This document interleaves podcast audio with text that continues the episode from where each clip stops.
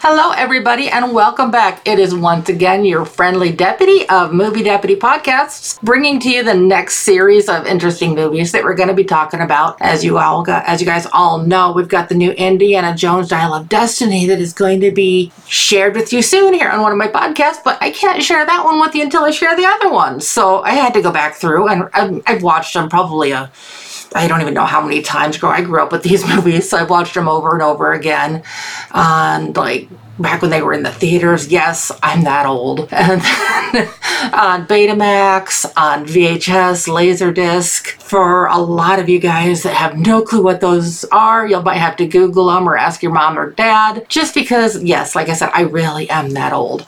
But so as I've been going back through these again and having fun rewatching these, and sometimes you just really realize how much these TV versions of these movies really cut out as they're kind of showing these same ones because I'm going through and I rewatched them on Disney Plus. Again, I don't get anything special for plugging Disney Plus on here, but they do have the entire complete uncut movies, which is kind of nice. And so I went back through and was watching them all on there.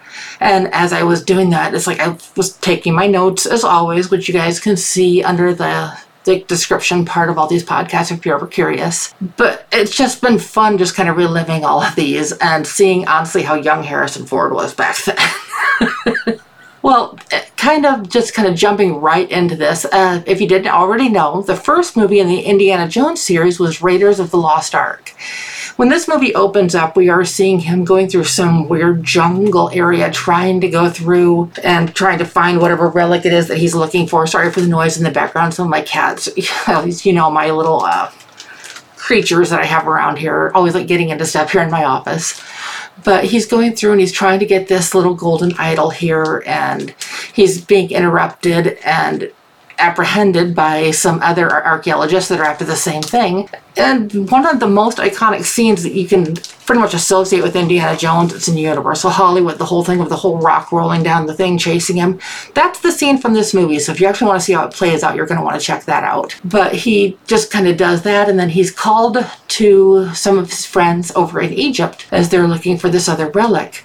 And he thinks it's just going to kind of lead him to some more treasures. And his whole thing is finding the treasures to put them in museums for everybody to enjoy. But what he ends up realizing that he's actually coming after is the Ark of the Covenant, one of the most prized treasures of all times. And here he is trying to come after this and get this. Well, through the help of some of his friends that you'll meet and you'll see along the way with all of the different movies, he manages to find it and manages to find a love interest along the way as well in the form of Marion Ravenwood. Uh, like I said, that's a name that you'll come to recognize throughout the movies. And just kind of how that whole thing all plays out, and there's people after him, and they want to stop him, of course, and they want the ark for themselves. And when the power of the ark is unleashed, there's some special stuff that's going to happen that you know I won't give away in case you haven't seen these movies that like I said, you're going to want to watch it to see it for yourself, especially if you're getting ready to watch the new one. There's the, the new one, I guess, is getting really butchered in theaters. Dial of Destiny is, and I think it's because people don't know the story. There's a lot of references in Dial of Destiny that you really need to go back and watch all of these other ones to truly enjoy it and get all the references that are being made. So, on this very first of the Indiana Jones movies, I did score it a 7 out of 10 on the movie deputy scale. And as you know, I'm pretty harsh, so that's a pretty generous score. But yeah, this is a it's actually a really good movie. It's one that I've watched over and over. Like I said, I don't even know how many times I've watched this over the years, but I always do enjoy watching it. So I like I said, I did give it a seven out of ten.